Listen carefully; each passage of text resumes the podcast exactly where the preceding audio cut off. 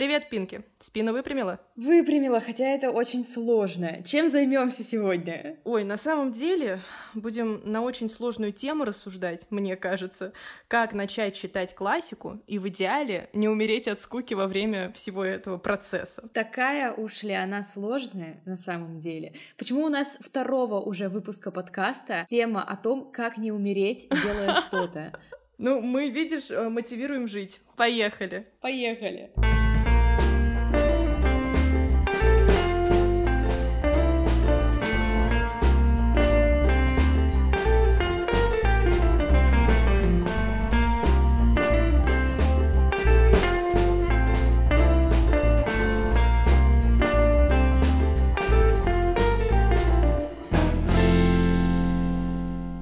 Давай начнем вот с чего. Путь к чтению начинается, очевидно, с детства.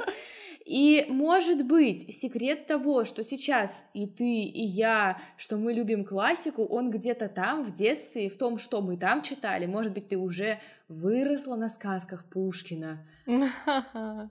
Смешно. На самом деле, я сегодня э, терроризировала маму с этими вопросами, на чем я таки росла. И мама сказала, что в детстве я в основном любила стихи, но в таком детстве, когда еще читать не умела. Все, что я делала, это слушала стихи. И первое, что я сама прочитала, тоже были стихи. А мое такое, знаешь, осознанное воспоминание из детства, это как мне купили книгу Носова «Незнайку». Такую mm-hmm. большую, толстую, зеленую, какую-то такую прям максимально взрослую, без картинок но мне читал ее папа, хотя я уже тогда умела читать. А первое, что я прочитала сама, это была книга Простоквашина, как таки не странно. Поэтому никаких сказок Пушкина на постоянке. У меня тоже была большая-большая книга про Незнайку с картинками, и тоже была Простоквашина, и еще была каникулы в Простоквашино, и тетя, да, которая да, приехала да, да. в Простоквашино. Угу, да, Странная, да, да. какая-то армейская. Да, а, я но помню. на самом деле я почему-то читала Толстого в детстве. И я, я, у него есть цикл, как это, я не знаю, роман повести «Детство, отрочество, юность», где ага, он, собственно, знаю, рассказывает про свое детство, отрочество, юность. И вот ровно угу. до отрочества я дочитывала и перечитывала, и очень много прогоняла прямо перед сном. Я не знаю, мне лет шесть прям было. И Охренеть, вот я читала... Аня, все, я просто выхожу серьезно из чата. Я в шоке. Так понимаешь, потом, потом mm-hmm. я подросла, и уже лет, знаешь, там в 16 подумала, ага, у меня сейчас, мне кажется, не отроч отрочество, наверное, а не отрочество. Короче, не если... принципиально. Угу. Извините, люди, которые слушают этот подкаст и знают, как правильно. Так вот, я попыталась почитать это отрочество в 16 лет, и мне максимально не понравилось, мне не зашло. И я пыталась возвращаться к этой книге еще несколько раз потом, и не шло. И для меня это огромная загадка, что же мне так понравилось в детстве, и откуда у меня вообще было столько концентрации на том, чтобы читать Толстого. Да, вот это тоже большой вопрос для меня, потому что в Простоквашино были большие буквы, белые страницы, и да. как-то все так легко шло. Я не представляю. Я часто иногда, когда вижу классику, книги вот эти типичные, мне плохо становится от того, какой там шрифт. Короче, ты герой шестилетний. Наверное, есть небольшая заслуга того, что происходило у меня с чтением в детстве, в том, что я сейчас читаю, потому что я читала много неважно, что я читала, на самом деле я читала и девчачьи романы какие-то такие в розовых uh-huh, блестящих да, обложках, и детективные, знаешь, подростковые детективные серии да, были. Да, да, да, да. Э, Вильмонт Екатерины читала что-нибудь? Да. Я просто тут э, вспоминаю. Нет. Да, вот это то, чем я жила, я тебе отвечаю. Это прям в свое время. Да, вот такие вещи. И получается, что просто я ну, начиталась очень много.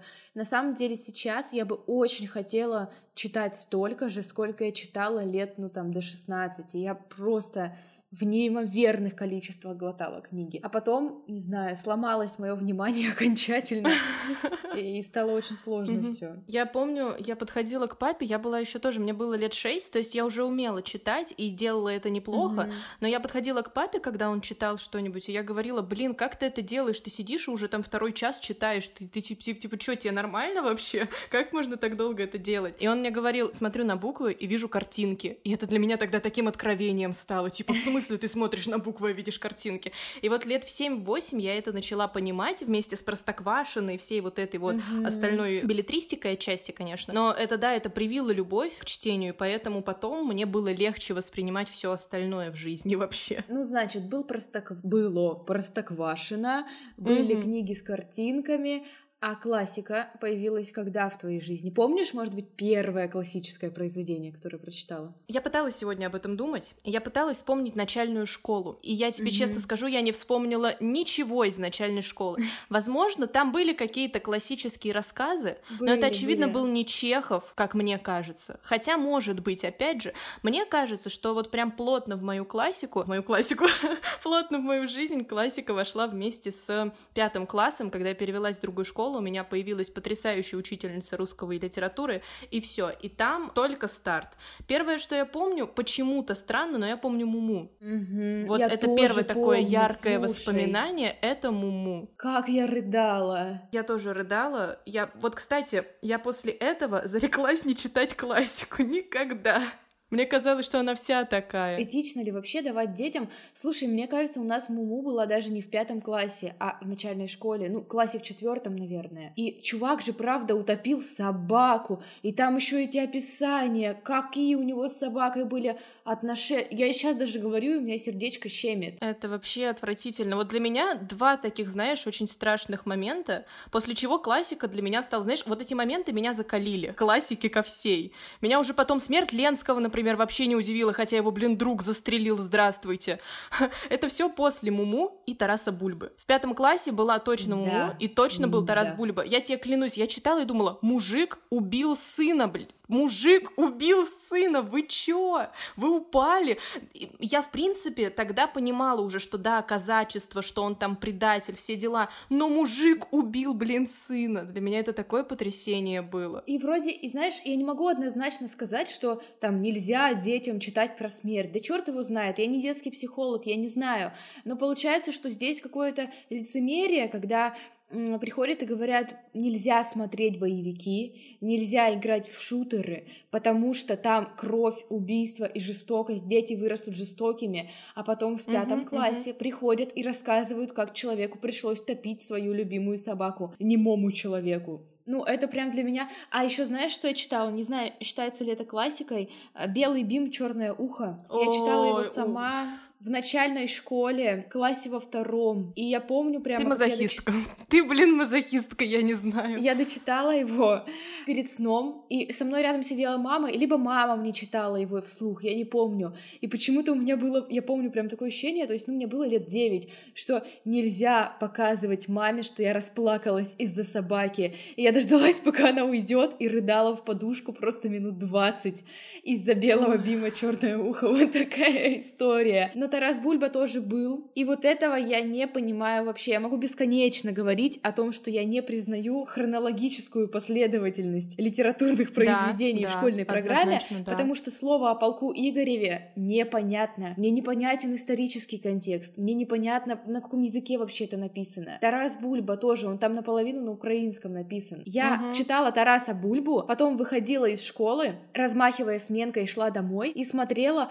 а когда Блум получит свой инчант Чантикс. Ну какой Тарас Бульба? Какое слово о полку Игореве, когда я шла на ЕГЭ, возвращаясь к теме прошлого подкаста, я боялась, что у меня будет слово о полку Игореве в большом сочинении. Я Кстати, просто, да. я ссалась этого. Потому что цитировать очень важно, а цитировать вот слово о полку, это, блин, нереальное что-то. Поэтому я так обрадовалась, когда у меня был Онегин, как в пятом классе, ну или в шестом, в каком оно там было, как вот можно детям его дать в таком возрасте, когда я в одиннадцатом, блин, боялась, что оно мне попадется. Ну, ну что это? Это? Как это вообще работает? Давай тогда так, если мы заговорили про детство и классику, что из классики можно дать детям, чтобы это у них как-то разбульба не отбило желание читать классику, а позволила им присмотреться к ней. Ой, ты знаешь, я бы, наверное, брала что-нибудь очень ироничное, несмотря на то, что это тоже будет сложно понять, ну, что-то вроде, знаешь, Салтыкова-Щедрина, mm-hmm. его сложно понять, но оно хотя бы забавное, и оно, может быть, заложит какие-то, знаешь, это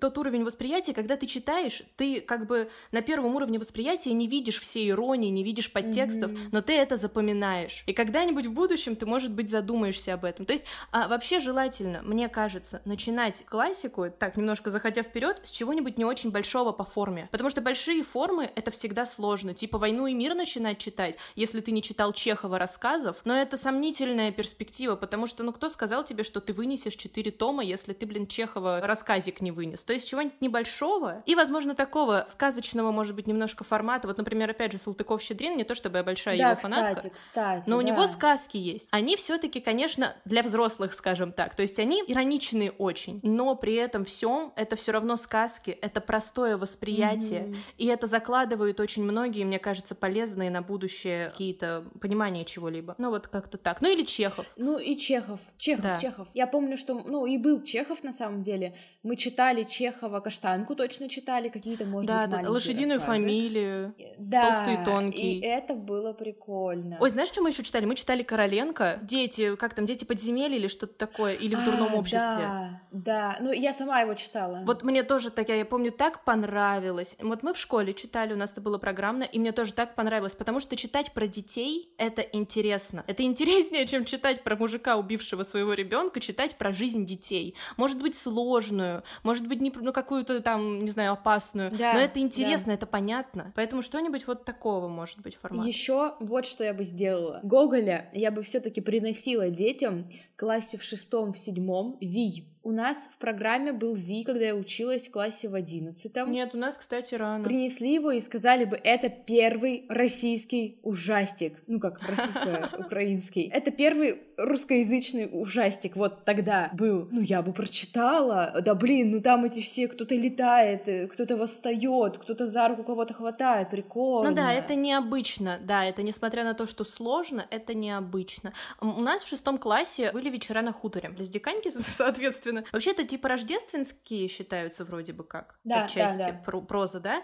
Но, тем не менее, это тоже необычно, это вполне интересно. Нам читала их учительница, я точно помню, мы сидели, открыв рты, потому что, ну, блин, «Ночь перед Рождеством» — это тоже хорроровая такая история с мистикой связанная. Так что, да, я согласна Гоголя, что-нибудь вот такое mm-hmm. заинтересовать можно детей, это да. Очень важное хочу сейчас спросить, потому что это вопрос, который сыпется мне в директ чаще всего. Юля, я вот читаю фанфики, но не могу читать классику. Юля, я такая плохая, я неправильная. Юля, что мне с собой делать? И на этом всем фоне я начала размышлять над условно социально одобряемой, скажем так, литературой. Ага. Типа, если ты вот читаешь вот это, то ты молодец, то ты классная, ты развиваешься. А если фанфики, ну и там, и же с ними, потому что сюда же можно отнести, в принципе, наверное, все вот эти детские детективные истории, они тоже не очень ценятся. Ну или, знаешь, просто какую-то прозу, вроде Донцовой там. Да, Донцов, ну то есть вообще любую, скажем скажем так, я не знаю, билетристику, что ли. Ну, в общем, это как бы вроде как плохо, а вот если классику, то красавчик. И мне всегда так обидно. Так что я хочу узнать твое мнение на этот счет, потому что, ну, меня прям эти вопросы триггерят, типа, братан, ты чё? Литература — это то же самое, что кино. Литература — это то же самое, что музыка. И я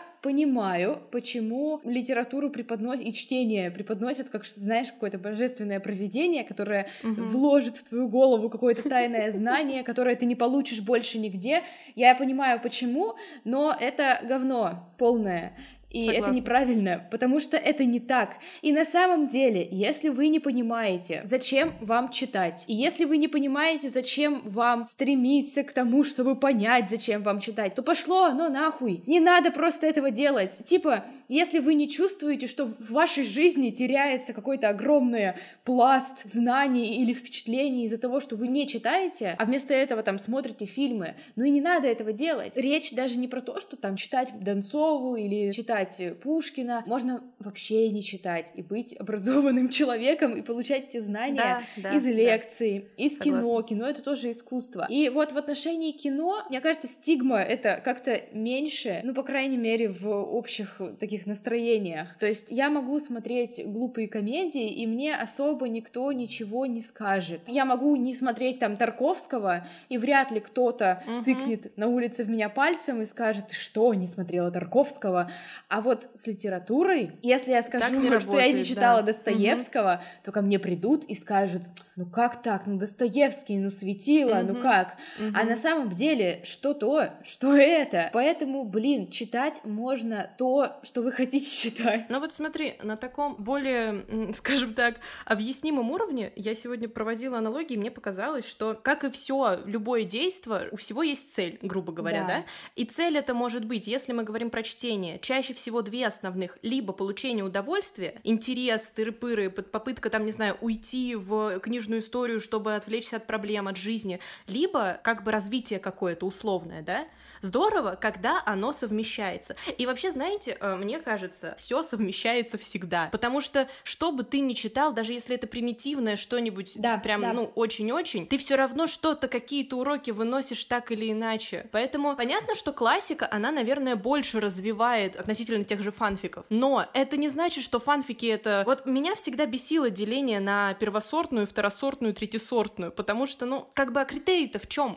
А судьи кто, да? Откуда это деление берется? В чем критерий? Как вообще работает развитие с помощью чтения? Вы видите много разных слов и находите, очень грубо, если говорить, и находите какие-то новые слова для себя и складываете их в голову и пополняете словарный запас. Если вы читаете очень много, вы видите очень много разных сочетаний этих слов и разных способов там, как построить предложение. Это называется выработкой стиля, начитанностью, то есть когда ты читаешь много-много других и ты можешь писать вследствие этого сам хорошо. И здесь, на самом деле, плохой пример, это тоже, ну как плохой, условно плохой там. Почему бы не почитать Донцову? Там тоже сочетание слов, там тоже разные слова, и это тоже пример того, как можно, и главное, пример того, что читают, и читают массово. Да, вообще, знаешь, мне смешно, когда начинают, ну, это вот, может быть, плохая аналогия, но мне смешно, когда начинают обвинять Бузову в том, что она хреновая музыка. Так если она хреновая музыка, почему ее слушают больше, чем слушают вообще кого-либо, мне кажется, в России? Ну, то есть, это вот как бы про то, что если человека слушают, читают, смотрят, значит, что даже если он вам не импонирует, надо все равно посмотреть, что он делает. Таким же образом и Донцова, и все остальные тоже нужно смотреть, читать. У каждого свой какой-то стиль, может быть, не совсем авторский, но тем не менее. А ты читала Донцову? Я Донцову, но у меня у бабушки было очень много книжек Донцовой, знаешь, таких в мягкой обложке. Да, да. Вот с ее типичными обложками, на которых какие-то непонятные вообще вещи нарисованы, какие-то люди непонятные. Я пыталась,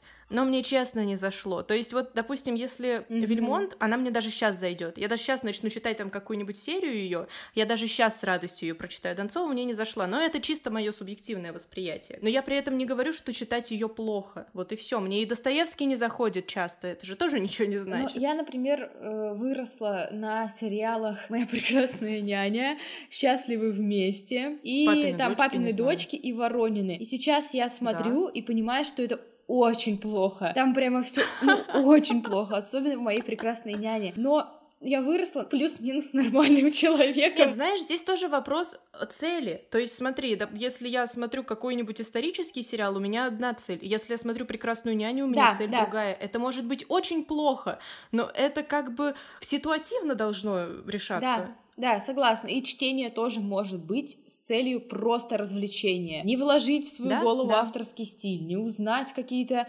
исторические вехи, а реально просто расслабиться. И здесь это может быть Донцова, это может быть кто угодно, если... Это могут быть фанфики. И как бы от себя здесь можно добавить, да? Гораздо проще в такую литературу с головой уйти. То есть если да. у тебя цель отвлечься от чего-то, если у тебя какие-то проблемы, ну или просто уйти в эскапизм, почему нет, то фанфики Донцова и, в принципе, подобного рода литература, она очень классная вот с этой целью. Потому что в Достоевского уйти с головой гораздо сложнее, когда ты на каждом третьем слове в предложении, блин, запинаешься. Как бы.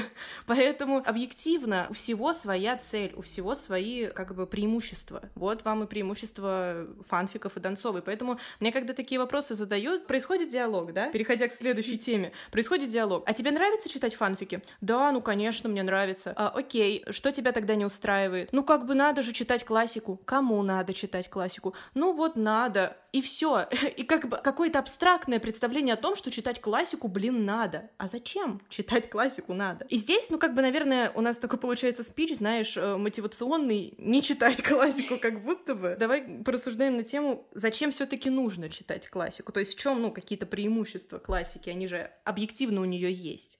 Потому что я люблю, например, классику. Я люблю классику. Я люблю классику намного больше, чем современную литературу. Вот эти вот сочетания слов, которые ты видишь в книге, и ты применяешь их как бы на себя. Сейчас я как-то говорю все с писательской точки зрения. Да-да-да, я хотела сказать, поправка здесь звездочка Аня у нас писатель, поэтому это, в принципе, на людей тоже распространяется, на любых. На людей. То есть как Да. бы здесь на всех, на всех. Ну хорошо, это какие-то какие знания об эпохе, это какие-то сюжеты, которые сюжеты, да, которые на тот момент были очень новыми. В большинстве своем классика это что-то прорывное, это что-то очень прогрессивное на тот момент. Слушай, это очень сложный на самом деле вопрос. Я вот сейчас сижу и думаю, и я понимаю, что я не могу сказать по фактам первое, второе и третье, почему важно читать именно классику. Мне просто очень нравится. Вот я тоже сегодня об этом думала, и я выявила такую, знаешь, закономерность, которая подтверждает все наши прошлые слова. Если вам прикольно, значит, вы делаете правильные вещи. Если Да. вам не прикольно, значит, не надо. Здесь, я думаю, активнее и вообще правильнее вопрос, почему читать классику интересно конкретно мне и конкретно тебе. Мгм. Мне вот конкретно интересно, потому что я люблю всякие интертекстуальные связи. То есть это все то, чем тексты между собой, то есть отсылки, грубо говоря. Кстати, и когда да. ты это же вот прикольное чувство, когда ты читаешь что-то. Нет, давайте проще. Когда ты слушаешь музыку, и ты слышишь отсылку к чему-то там, отсылка к какому-то там промежутку, да, когда берут и трибьютят э, старые песни, не знаю, Летова, например, современные. Это же так прикольно, это так необычно, и ты понимаешь, и это такой кайф, когда ты выкупил отсылку, и ты такой, вау, вот это я красавчик. Вот это происходит со мной во время классики, во время чтения Достоевского, Толстого, кого угодно. Я читаю, думаю, прикольно, блин, я знаю, на кого он тут ссылается. Вот это одна из таких важных для меня вещей. Почему мне нравится классика? Слушай, да, да. И, ну, ничто не новое, и все крадут как художники, и на самом деле кто-то что-то начал делать, и все стоят у него на голове веками, и поэтому Мгм. прикольно читать классику, и поэтому я еще пытаюсь изучать религию и смотреть всякие лекции, потому что там тоже этого очень много, потому Да, что ты да, прямо да. видишь, как это все строилось век за веком, и в этом смысле читать классику в хронологическом порядке супер правильно, но не в школе, но не с пятого класса. Вот, да, да, согласна. Я здесь тоже хотела сделать эту пометку, что, наверное, на нас так насаждают классику вот именно таким макаром от там слова о полку Игореве к увеличению по хронологии. Это, конечно, с точки зрения, в принципе, чтения классики верная штука, но в пятом классе нет. Но вообще, да, я читаю иногда, я открываю там Гессы, и я вижу, что вот тут прям вот Булгаков, и вот, ну, прям видно этого Мгм, Булгакова мгм. здесь, или это у Булгакова видно Гессы, кто позже был. Ну, короче, и я гуглю, и я нахожу диссертации на эту тему интертекстуальности, там, Гесса и Булга, и я чувствую себя так, как будто я тачку выиграла только что. Прям вот, Вот, мне- я понимаю. Я говорю, вот про это чувство я и говорю, когда ты выкупил сам аналогию, а оказалось, что, блин, ее оказывается еще кто-то выкупил и даже написал что-то на эту тему, и ты думаешь, вот это я классный, вот это ну, прикольное для меня такое дополнение к чтению классики, помимо того, что в первую очередь мне просто интересно, как и тебе, я подозреваю, просто вот тупо интересно, тупо это прикольно читать какие-то истории, потому что, ну, никто не повторил после Достоевского историю про то, как чувак вот с такой-то бешеной какой-то идеей маниакальной убивает старуху. Наверное, кто-нибудь повторил? Не, ну подобных сюжетов тоже прикольно э, следить за этим. Все, что вы сейчас смотрите, современные фильмы, там, сериалы, не знаю, книги современные читаете, это все построено на костях условно того, что есть в классике. Потому что вот эти вот все сюжетные повороты, это чаще всего уже такая изобретенная вещь, велосипед, изобрели ее очень давно, поэтому тоже прикольно смотреть за этим. Я сформулировала, почему я люблю читать классику. Вообще, я практически не читаю литературу 21 века. То есть я читаю либо 20 либо 19 И иногда я думаю, ага, может быть, почитать что-то современное, и у меня не получается это читать. И у меня в голове как будто, может быть, тоже с детства, я не знаю, такое разделение. Если мне нужно отражение современной жизни, если мне нужно отрефлексировать что-то, что происходит сейчас, я иду а в кино, б на YouTube, в, ну, Мгм. сейчас там в какие-то уже подкасты, то есть вообще в социальные сети. Потому что как будто бы эти форматы, они для меня ну, лучше отражают то, что происходит сейчас. И как будто бы в книге у меня вот такое представление невозможно до конца отрефлексировать то, что происходит сейчас, потому что все мелькает и мультимедиа, и видео, и фото, и как будто это должно быть в таком же формате. А когда я понимаю, что и это большая часть моей жизни, жизни, что я хочу отрефлексировать что-то на примере там того, что происходило в 20 веке и 19, то это, конечно, книги. Допустим, фильмы я практически, ну, классические не смотрю. Вот, у меня такое разделение. Не знаю, я прям жду, пока я приду к тому, что... Напишу что-нибудь, да? Пока, пока... я что-нибудь напишу. И все будут это читать. Чтобы читать современную литературу, потому что на самом деле надо, и на самом деле хочется посмотреть, что люди вообще сейчас делают, потому что я же тоже пишу, я же тоже пытаюсь уложить современность. Вот знаешь, здесь, может, не к месту, но тебе и всем слушающим я бы хотела порекомендовать читать Иванова. Это чувак, который написал «Географ Глобус пропил», мою любимейшую современную книгу, и вот что-нибудь еще у него, потому что мне единственное, что не нравится в современной литературе, это, знаешь, Достоевщина. Я уже тебе лично рассказывала об этом всем. Когда попытка закосить под стиль Толстого с Достоевским, а вы, блин, пишете уже современное для современных людей. Ну почему? Зачем вы это делаете? Так что вот Иванов в этом плане — это прям отражение современной литературы, мне кажется, высшему ее воплощении, потому что нет попытки чей-то стиль скоммуниздить и себе присвоить, и это прям современно, это необычно, так что, ну так, чисто совет.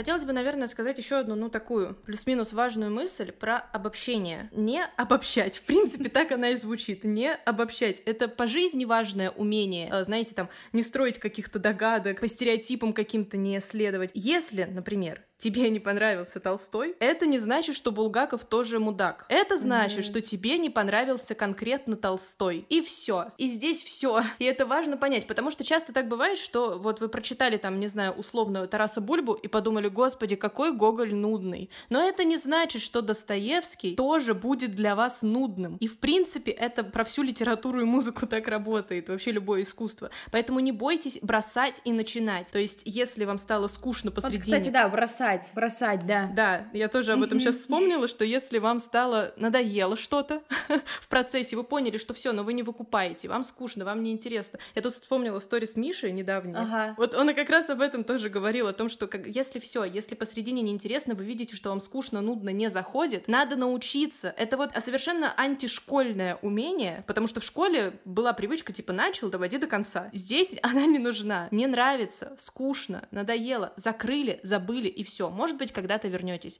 В этом вообще успех, наверное, всей жизни, не знаю. Не делай то, что тебе не нравится, если у тебя есть такая возможность. С книгами, с литературой у вас, скорее всего, именно такая возможность и есть. И так же, как не обобщать Гоголя, Булгакова, там... Хотя Гоголя и Булгакова можно где-то обобщать. Плохой пример. Отчасти, да. Так же, так же, как не обобщать там Толстого и Пушкина, так же и не обобщать всю классику как один такой большой интерес. Потому что там очень много разных же есть вещей, если вам нравятся да, да. любовные романы, почитайте вы Бунина, почитайте вы Темные аллеи. Я вообще в таком восторге была. Я впервые прочитала Темные аллеи лет в 16, а там очень много секса. И такого прямо, uh-huh, ну, uh-huh. прямого секса. И я подумала, боже мой, это что, классики тоже занимались сексом и даже писали. И это был такой шок и такой приятный шок. И прямо это для меня вообще, тут вот важно сказать, что для меня было очень важно, очень важен бэкграунд бэкграунд, который стоит за произведениями, почему-то именно mm-hmm. в подростковом возрасте. То есть Гоголя я начала читать сама после того, как мне учительница сказала, что это на самом деле миф, вроде бы это неправда. Открыли его гроб, и гроб там был расцарапан внутри, mm-hmm, mm-hmm. о том, что его... И я такая, вау, заживо! Потом я узнала в классе в девятом, что Пушкин написал в лицее порно-поэму. Я эту порно-поэму нагуглила, вы тоже можете нагуглить, если хотите.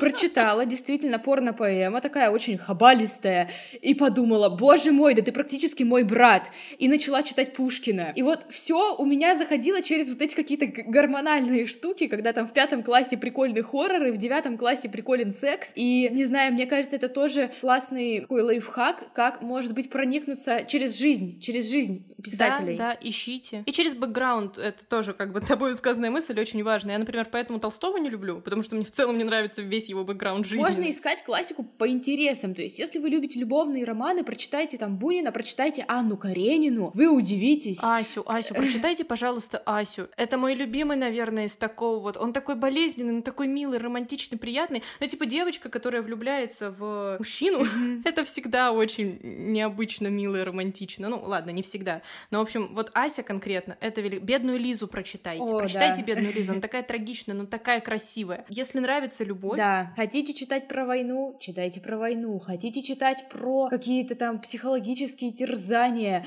ну, почитайте банальное преступление, да, Достоевского. Достоевского, почитайте «Идиота», почитайте «Преступление и наказание». Мне очень нравилось в свое время, ну и сейчас очень нравится, например, читать про революцию. Неважно, там, любовь, война. Меня очень тянет к мгм. теме революции, поэтому я, например, очень люблю «Доктор Живаго» Пастернака. М, Прямо очень люблю. Поэтому с классикой, классика — это не что-то там поднебесное, это абсолютно реальная земная штука, и к ней можно подходить, Ну как с да, музыкой, как с так же, как и ко всему остальному. Поступайте, типа, вы же не пойдете смотреть, э, если вы хотели поржать тупо, вы же не пойдете смотреть хорроры или не пойдете смотреть исторические фильмы, документалки, вы пойдете смотреть комедию. И тут также. Комедии да. в классике с головой нырять можно сколько в классике комедии. Ну, это так, например. И в музыке, если вам нравится, там, не знаю, хип-хоп, вы не пойдете, наверное, слушать попсу вот конкретно в тот момент, когда вы хотите послушать хип-хоп. Ну, короче, не думайте, что классика — это что-то единое целое. Нет, классика, она делится очень много, причем есть не только русская классика, что тоже важно, почему-то сегодня мало об этом говорили. Есть еще и как бы английская, не знаю, литература. Тоже обязательно. Ну вот знаете, сколько всего в русском заимствовано из английской литературы? Это просто охренеть можно. И Если это начать прослеживать, это же тоже так интересно. Ну кому-то, не всем. Опять же, если вам это не интересно, это не значит, что вы плохой. Это не значит, что вы неправильный. Это значит, что вам интересно что-то другое. Вот и все. Не надо, блин, насиловать себя. Давай в формате Блица три твоих любимых классических произведения русских. Какая ты, блин, в формате Блица, нифига себе придумала. ну давай. Я буду не совсем говорить прям то, что сама люблю, потому что у меня такие очень специфические вкусы, специфичные. Но скажу, что вот прям я в восторге от того, что когда-то прочитала. Это, уже возвращаясь к сказанному Ася, Мгм. обожаю Асю Тургенев. Просто восхитительно, вот прям про любовь, про какие-то душевные терзания. Мне это почему-то так близко было, боюсь подумать, почему. Если вы прочтете, вы поймете, почему я боюсь подумать. Но, тем не менее, вот, э, Тургенев Ася — это если про любовь. Шинель, моя учительница настаивала на том, что это шинель, а не шинель. Она просто очень сильно бомбила, когда мы говорили шинель, поэтому шинель Гоголя. Не знаю, я так люблю историю Акакия Акакевича. Я вот прям маленький человек для меня, вот воплощение вот этой всей идеи маленького человека в литературе, для меня вот апогей — это как раз шинель. Но такая Вот тоска, про то, как- Юля, как тяжело. ну такая тоска. Прям вот... Тоска, ну а что поделать? Ну вот люблю я ее. Ну нет, она, знаешь, интересно заканчивается. То есть заканчивается с таким заделом на то, что не все так просто в жизни, когда он там превращается то в призрака и летает. Ну и, наверное, здесь, ну пусть будет мастер Маргарита. Как бы это банально, ни хера не избито. Но тем не менее, мастер Маргарита очень мне нравится. Гораздо больше всего у Булгакова остального. Ничего не могу с собой делать, но мастер Маргарита. Ну нет, кстати, у Булгакова еще собачье сердце. Наверное, даже больше, в первую очередь, «Собачье сердце», потом «Мастер Маргарита». Вот такие произведения будут у меня. Давай, удиви нас ты чем-нибудь. Я уверена, у тебя будут совершенно другие произведения. Нет, на самом деле я могла бы назвать все, что назвала ты, но, может быть, кроме ши... не... шинели, шинели, потому что, ну как, я не знаю, как сказать, я люблю, то есть я, это хорошо написано, и это очень мощно, и меня это очень впечатляет, но это настолько тоскливо, что я не могу сказать, что я это люблю. Мастер и Ну, Маргарита. тут как бы, да, моральный А, ну, конечно, да. Я на самом деле могу перечислить 15-20, я могу половину Да, вот я говорю, ты еще так перечислить. три. Ну, три, давай, три. Любой Чехов. Давай. Любой Чехов. Я так рада, что ты это сказала. Потрясающе. Любой сборник рассказов на любой странице как раз в качестве, может быть, старта, если вы не любите классику, но очень хотите ее почитать. Давайте про то, что я люблю. Чехов. Можно я порекомендую поэзию «Серебряный век»? Мне кажется, что О, Господи. очень много можно Рискни. найти в том же Маяковском. Я очень люблю реквием Ахматовой, очень люблю. Нежный, такой трагичной, соднящей любовью. И иногда перечитываю его, ее себе вслух в одиночестве. 12 блока поэма. И я понимаю, как сильно пугает слово поэма. И меня тоже иногда, и как-то даже вылетает она изо рта по-снобски. Но, блин, это всего лишь большой-большой Вы не стих. знаю, знаете, что, если вы Онегина читали, вы роман в стихах пережили, ну, ребята. кстати, да. Поэма для вас — это фигня вообще, ясно? Так что читайте и не бойтесь. Поэтому Ахматова, поэмы Ахматовой, Блока, Цветаева, Цветаева такая вся, она солнечная бывает, звонкая. Бывает. Можно Цветаеву, Иногда. Маяковский. Мне кажется, очень прикольно почитать, и главное, что когда вы... Можно там скрипка Маяковского, про лошадь у Маяковского стихотворение тоже совершенно такое щемящее. Про превращение и... в собаку, обязательно. Да, Это вообще да, одно из моих да. любимейших стихотворений у Маяковского. И, и мне так... кажется, если попробовать это почитать и найти здесь то, что вам нравится, то потом можно ходить задранным кверху носом. Я сейчас говорю это, и это противоречит тому, что мы обсуждали, что классика — это никакая там не привилегия, да. но угу. все таки все мы понимаем, что если вы проникнетесь Серебряным веком, вы задерете нос и будете ходить, и всем об этом рассказывать, и жизнь станет чуточку краше. Вот знаете, здесь какая еще мысль? Мы ее, может быть, немножечко не там сейчас озвучим, но я бы хотела ее озвучить. Классика объединяет. Ну да. То да. есть, знаете, навряд ли люди читали фанфики, которые читали вы. И не факт, что люди читали Донцову и, допустим, Вильмонт, которые читали вы и там другие бульварные романы. Но, скорее всего, люди читали «Преступление и наказание», и не то, чтобы вы прям будете подходить и говорить, ой, слушай, а как ты относишься к теории Раскольникова и составлять свое впечатление о человеке? Но, тем не менее, когда-то это может проскользнуть, это тоже крутые, классные отсылки отсылки. То есть это не то, чтобы снобизм какой-то, и это не то, чтобы сделает вас выше, лучше, но это прикольно, когда вы можете козырнуть своими знаниями тоже, если для вас это важно, почему нет? Я вот, например, люблю выпендриваться, поэтому мне прикольно, что я могу что-нибудь сказать подобного. Классика объединяет, тоже прикольная мысль. Продолжай. Ну, последнее, окей, последнее пусть будет супер банально. Угадай, давай, что я скажу? Одна попытка, Ой, быстро. я не знаю, ты реквием да, уже назвала? быстро, давай, 19 век, что я назову? Да ты можешь все что угодно назвать, Аня, это же ты. Давай не Герой томи. нашего времени. А, ну-ка еще бы. Ну. Но я опять же рада, что ты его назвала. То есть, знаешь, я прям здесь э, гештальты закрываю, которые не назвала я. Героя нашего времени можно разбить на кусочечки, сделать фотографии, выложить все эти кусочечки в Инстаграм, и получится вполне себе такой современный, не палящийся Инстаграм-блог. Это точно. Мне кажется, с этой мыслью можно его прочитать и думать, аж как бы это было, если бы Печорин вот жил сейчас и был бы блогером. Он был бы тем самым блогером, который пишет красные кликбейтные заголовки на рекламных макетах и вот это вот все.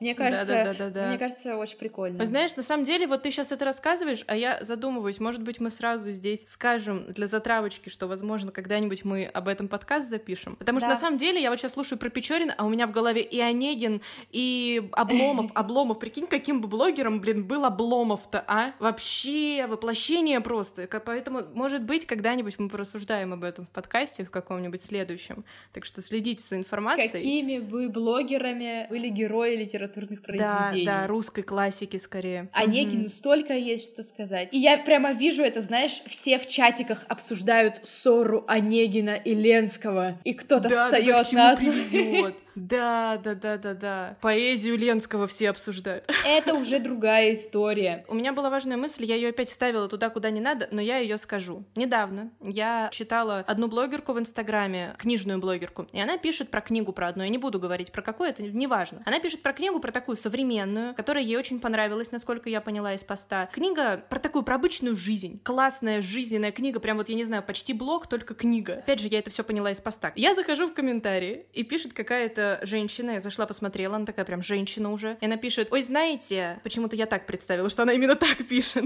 ой, знаете, рассказ о старых трусах и плохо помытом противне — это не литература. И я вот тогда села и думаю, дорогая моя, это литература. Но вся, вся жизнь, жизнь да. вся жизнь — это старые трусы и непомытый противень. У меня прямо сейчас в духовке непомытый противень. Старые трусы вот, наверняка вот. тоже где-то лежат. Это же, блин... Однозначно, у всех причем, ну, большинство большинства объективного. Поэтому я это все к чему? Завершающая такая пусть будет мысль. Мысль в том, что литература — это не обязательно о высоком. Мне кажется, есть такая ассоциация. Кино — это, ну да, там, жизнь, музыка — там тоже жизнь, а литература — это где-то повыше, на 10 ступеней. Да, да, да, да, да. И это на самом деле же не так, и можно и про трусы найти, и про противень. Да блин, Акакий Акакевич про шинель, про то, что у мужика просто шинель продралась, шинель, и он да. зарабатывает на новую.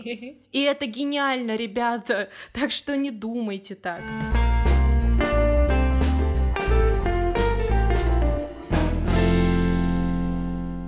Снова Блиц.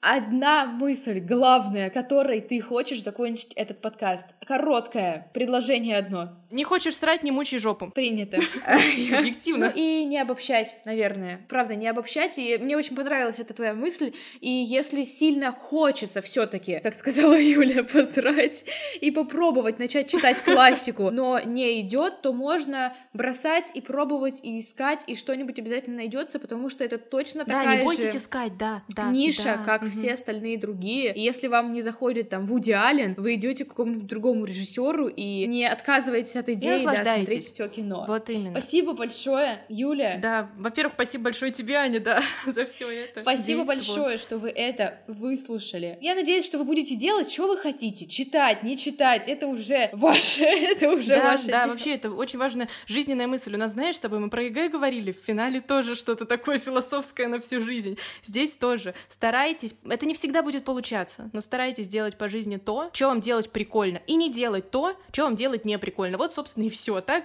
это и про классику, и про все И остальное. в заключение еще один у меня вопрос. Что ты читаешь прямо сейчас? Если я скажу фанфики, это будет очень Нет, плохо. это будет Юля, отлично, как будто я специально тебя спросила, и ты так вот эту мысль завершила, подтвердив ее своей историей. Я прямо сейчас читаю фанфики. Ужасно, ужасно. Я, правда, сейчас читаю фанфики, А у меня на очереди Платонов. Ты опять для меня принизила, ты понимаешь? Подожди, да подожди. И на этой мысли мы заканчиваем. Спасибо вам большое. Нет, ну прямо сейчас я читаю книжку про Северную Корею вообще-то, так что можно сказать, что это тоже такой себе фанфик, знаешь ли. Принято. Отмазалась. Вы сильно больно хитрожопой. Мы снова не знаем, о чем будет следующий подкаст. Никто не знает. И не знаем, когда, Да, к сожалению. Но обязательно он будет, и обязательно он будет о чем-то. Спасибо большое. Пока. Спасибо большое. Пока-пока.